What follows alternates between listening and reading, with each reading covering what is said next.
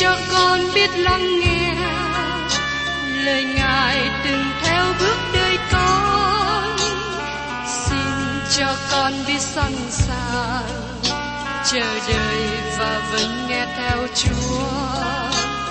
Xin cho con biết sẵn sàng thực hành lời chúa đã truyền ban Hân hoan chào mừng quý vị đón nghe chương trình Tìm hiểu Thánh Kinh.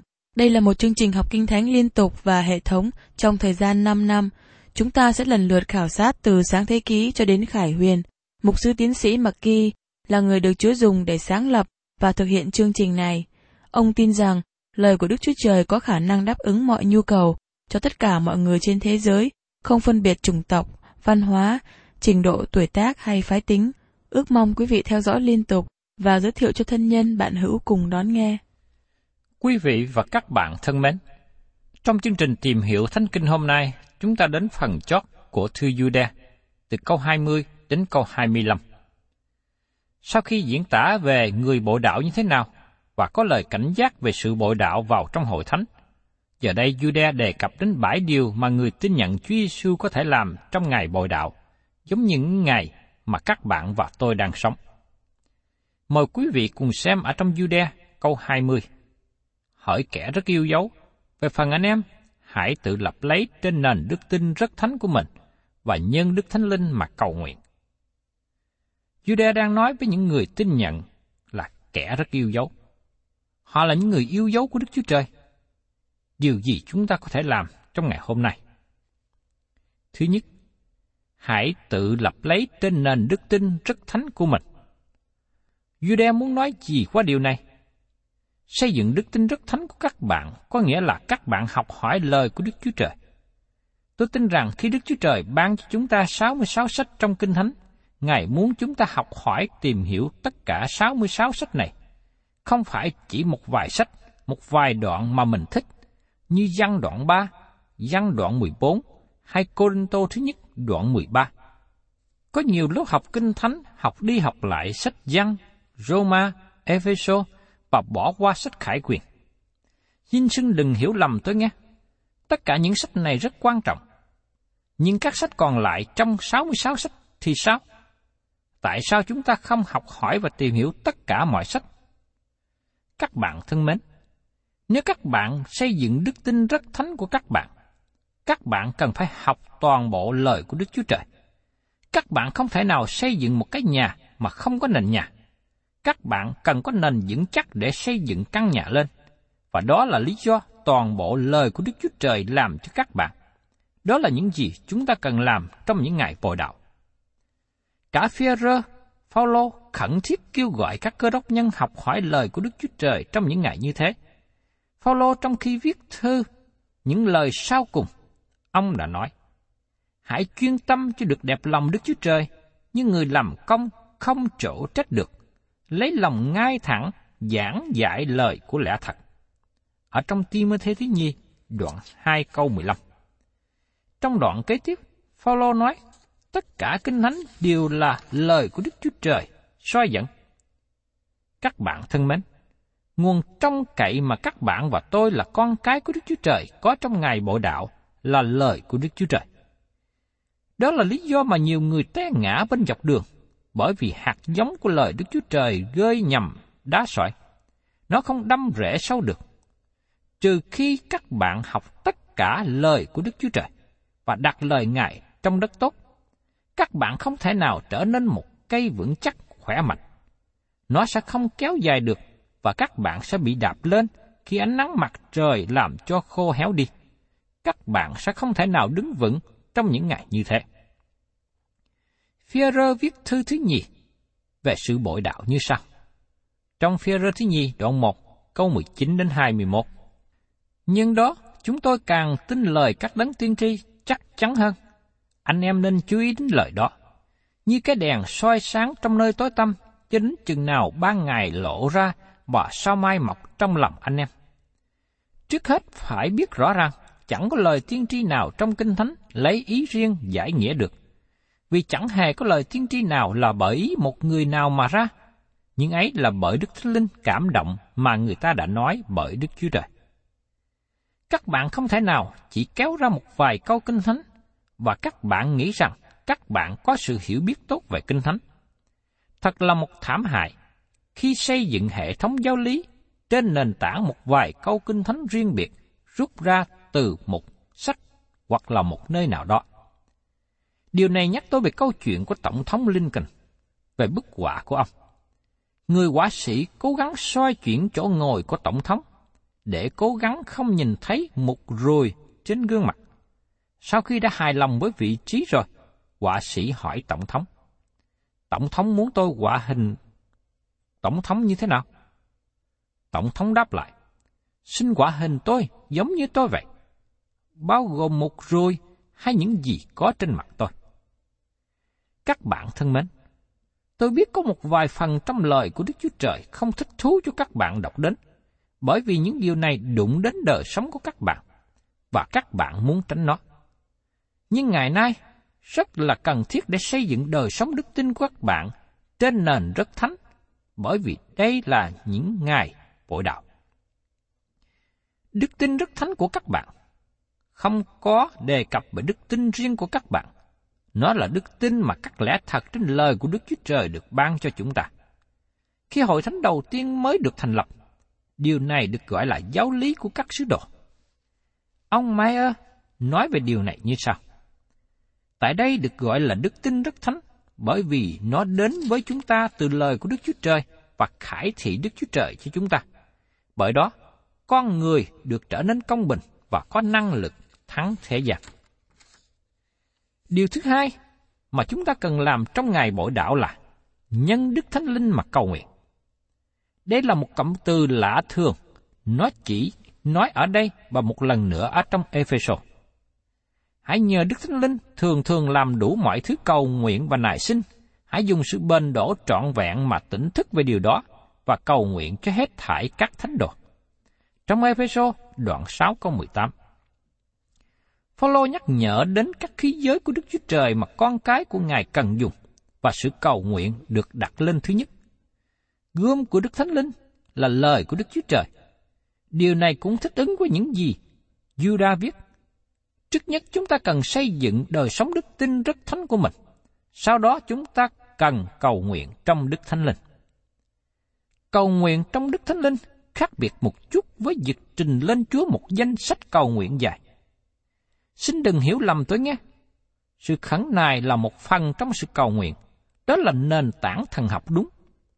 Nhưng còn sự ngợi khen và thờ phượng thì như thế nào? Trong sự cầu nguyện của chúng ta, cần nên bao gồm sự tôn cao và ca ngợi Đức Chúa Trời toàn năng. Trước đây có một vị phục sư phụ trách việc tổ chức buổi nhóm cầu nguyện trong hội thánh. Ông nói rằng buổi nhóm cầu nguyện rất lạnh nhạt, giống như chết. Các buổi nhóm này nên là nhà cầu nguyện quyền năng, nhưng nó lại không như vậy. Sau đó vị mục sư này thay đổi phương cách, và ông thông báo rằng đêm nay chúng ta không nêu lên vấn đề để cầu xin như thường làm trước đây chúng ta nêu lên vấn đề ngợi khen và cảm tạ Đức Chúa Trời vì những gì Ngài đã làm cho chúng ta. Sau đó mục sư kể lại rằng, buổi nhóm cầu nguyện thay đổi, buổi nhóm trở nên ngắn. Thật là ngạc nhiên khi chúng ta có ít điều để ngợi khen và cảm tạ Đức Chúa Trời. Sự nài sinh cũng là điều quan trọng và nó bao gồm trong sự cầu nguyện. Nhưng chúng ta cần thêm lời ngợi khen và cảm tạ. Phaolô cũng kêu gọi các cơ đốc nhân ở Roma cầu nguyện cho ông. Trong Roma đoạn 15, câu 30. Vậy, hỡi anh em, hãy nhờ Đức Chúa Giêsu Christ chúng ta và nhờ sự yêu thương sanh bởi Đức Thánh Linh. Tôi khuyên anh em phải cùng tôi chiến đấu trong những lời cầu nguyện mà anh em vì tôi trình cùng Đức Chúa Trời. Cầu nguyện trong Đức Thánh Linh có nghĩa là chúng ta cầu nguyện nhờ năng lực của Đức Thánh Linh. Chúng ta tùy thuộc vào Ngài, nương cậy nơi Ngài. Phaolô viết ở trong Roma đoạn 8 có 26. Cũng một lẽ, Đức Thánh Linh giúp cho sự yếu đuối của chúng ta, vì chúng ta chẳng biết sự mình phải xin đặng cầu nguyện cho xứng đáng, nhưng Đức Thánh Linh lấy sự thở than không thể nói ra được mà cầu khẩn thay cho chúng ta. Các bạn và tôi thường là không biết những gì chúng ta cầu xin. Chúng ta giống như các em trẻ nhỏ. Khi tôi và vợ tôi dẫn đứa cháu ngoại đi tiệm, nó muốn xin mua tất cả những đồ gì nó thấy đẹp mắt. Nó xin những thứ đồ không tốt cho nó. Tôi nghĩ, thường khi chúng ta cầu nguyện theo cách đó, chúng ta giống như trẻ em.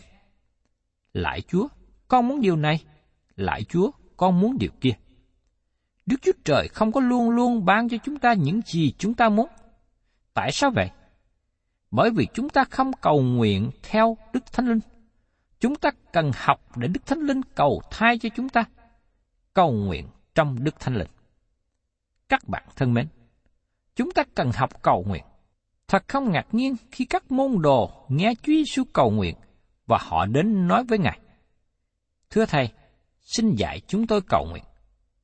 Nhiều người trong chúng ta cần sự học hỏi về sự cầu nguyện. Nhưng ngày nay có rất ít sự hướng dẫn cầu nguyện. Chúng ta cần cầu nguyện thật sự trong những ngày bội đạo. Và tiếp đến, chúng ta xem trong Juda câu 21. Hãy giữ mình trong sự yêu mến Đức Chúa Trời và trong sự thương xót của Đức Chúa Giêsu Christ, chúng ta cho được sự sống đời đời. Câu này cho thêm chúng ta hai điều mà những người tin nhận Chúa cần làm trong những ngày bội đạo. Hãy giữ mình trong sự yêu mến Đức Chúa Trời. Chúng ta cần nhận biết rằng Đức Chúa Trời yêu thương người tin nhận Ngài. Chúng ta đã nghe Chúa đã diễn đạt những người tin nhận Ngài là anh em yêu dấu.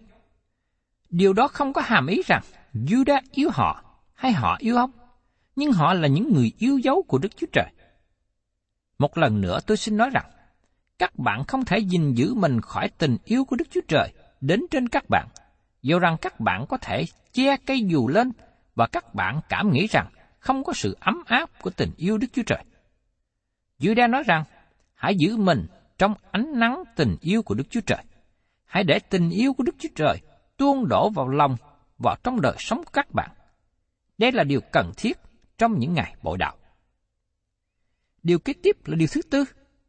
Judah nhắc nhở rằng, trong đợi sự thương xót của Đức Chúa Giêsu Christ chúng ta cho được sự sống đời đời. Có một giáo sư trường kinh thánh mà tôi mời đến giảng cho hội thánh, nơi tôi hầu việc Chúa trước đây. Có một số người hỏi ông rằng, ông có thật sự tin vào việc hội thánh được cất lên? Vì thế, khi dùng ăn trưa với ông, tôi hỏi câu hỏi đặc biệt này. Ông có tin rằng Chúa Giêsu đến cách mau chóng không? Vâng, tôi tin. Trên nền tảng nào mà ông tin Chúa Giêsu đem hội thánh lên?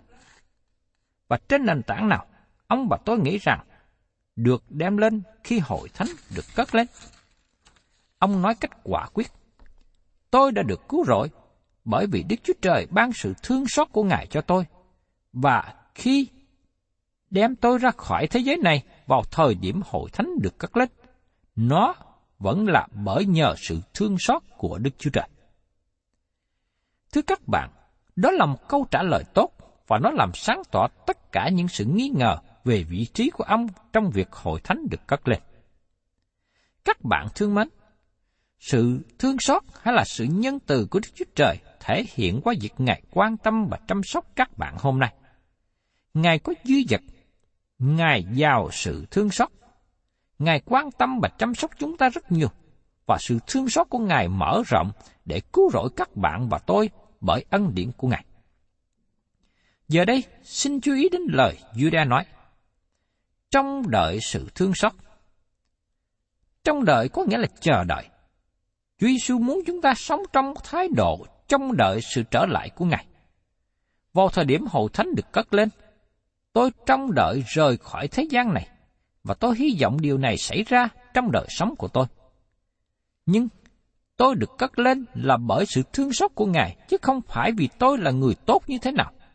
Nếu nó tùy thuộc vào tôi, thì tôi sẽ không bao giờ được cất lên.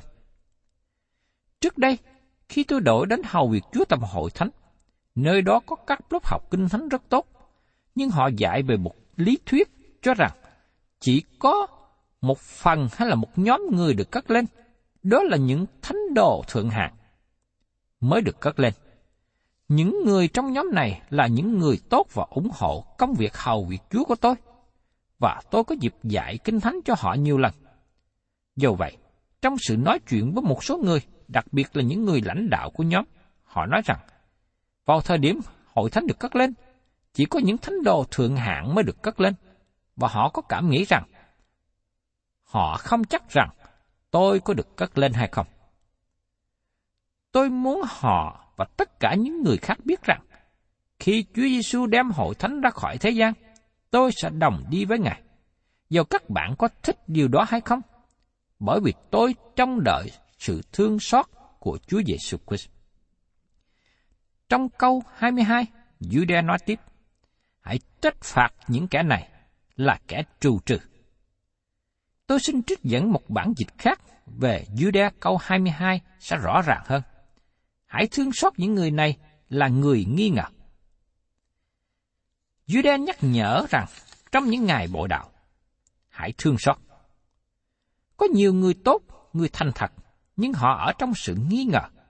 Họ có sự nghi ngờ thành thật và chúng ta cần phải nhịn nhục với họ. Trong công tác hầu việc Chúa của tôi, tôi có sự khó khăn khi nhịn nhục với một số người. Tôi nhớ đến một bà dự đến học kinh thánh giữa tuần trong hội thánh của tôi trước đây. Trong suốt sáu tuần, bà đến với tôi và hỏi một câu hỏi giống nhau. Tôi có cảm nghĩ rằng bà đang tìm cách gài bẫy tôi khi hỏi một câu hỏi như thế. Và có một đêm, tôi trả lời với bà cách mạnh mẽ, làm cho bà buồn lòng, bỏ đi. Sau đó có một bà khác thường đi chung với bà hai hỏi câu hỏi này, đến với tôi và giải thích. Xin một sư vui lòng nhịn nhục với bà ta. Bà ấy là một người khôn sáng, nhưng trước đây có thời gian bà rơi vào nhóm tà giáo, cho nên bà bị lộn xộn. Giờ đây, bà đang tìm con đường để thoát ra. Xin một sư vui lòng nhịn nhục với bà. Dĩ nhiên, khi biết thêm về lý lịch của bà, tôi nhịn nhục và trả lời câu hỏi của bà tốt hơn. Khoảng ba tháng sau đó, bà tiếp nhận Chúa Giêsu là Chúa cứu thế của bà. Sau này, khi bà rời khỏi à, nơi đó, di chuyển và sinh sống đến một nơi khác xa hơn, bà viết lại một lá thư rất tốt cho tôi. Bà kể lại cách nào Đức Chúa Trời đã dẫn dắt bà. Các bạn thân mến, chúng ta đang sống trong những ngày mà có nhiều sự nghi ngờ về lời của Đức Chúa Trời bởi một số người muốn tin nhận, nhưng có vấn đề khó khăn. Vì thế chúng ta cần trở nên nhịn nhục với họ, và họ là những người nghi ngờ cách thành thật. Nói một cách khác, người nghi ngờ một cách thành thật là những người hỏi để tìm hiểu thêm, để làm sáng tỏ thêm. Khác với những người họ tìm cách hỏi để phá, để gài bẫy hay hoặc là để tạo những sự tranh cãi. Đó là điều chúng ta cần phải tránh. Và Judah nói tiếp ở trong câu 23. Hãy cứu vớt kẻ kia, rút họ ra khỏi lửa. Còn đối với kẻ khác, hãy có lòng thương xót lẫn với sợ, ghét cả đến cái áo bị sắc thịt làm ô uế. Judah nhắc nhở chúng ta tiếp điều mà chúng ta cần làm trong những ngày bội đạo. Điều thứ sáu, hãy cứu vớt kẻ kia, rút họ ra khỏi lửa. Điều này đề cập đến những tội nhân mà họ ở trong tình trạng tuyệt vọng. Hình như không thể nào họ có thể có được sự cứu rỗi. Và tôi thấy một số người như vậy đến với Chúa Giêsu khi nghe lời của Đức Chúa Trời qua radio. Vì thế, Jude nhắc nhở chúng ta đừng bỏ những người như thế. Hãy cứu vớt những kẻ kia, rút họ ra khỏi lửa. Đây là một lời khuyên tốt đẹp mà xin Chúa cho tôi và quý vị, chúng ta hay nhẫn nại hay nhịn nhục. Đừng nghĩ rằng một người trong tình trạng như thế là đáng chết hay là không còn hy vọng nào để được cứu nữa. Chúng ta đọc tiếp ở trong sa chiri đoạn 3 câu 2 nói rằng, Đức Rô Va phán cùng Satan rằng, Hỡi Satan nguyền Đức Sô Va quở trách ngươi, nguyền Đức Sô Va là đấng đã kén chọn Jerusalem quở trách ngươi. Chớ thì này, há chẳng phải là cái đóm đã kéo ra từ lửa sao? Khi Đức Chúa Trời định cứu Jerusalem, Ngài nói, ta đem họ ra khỏi đống lửa. Rõ ràng là không ai xa khỏi sự cứu rỗi nếu như họ muốn được cứu rỗi. Lời khuyên sao chót hay là lời khuyên thứ bảy cho chúng ta là những người sống trong thời kỳ bội đạo là ghét cả đến cái áo bị xác thịt làm ô uế. Phần đề cập về xác thịt là phần tâm lý của con người, phần mà con người chỉ đi đến mức đó.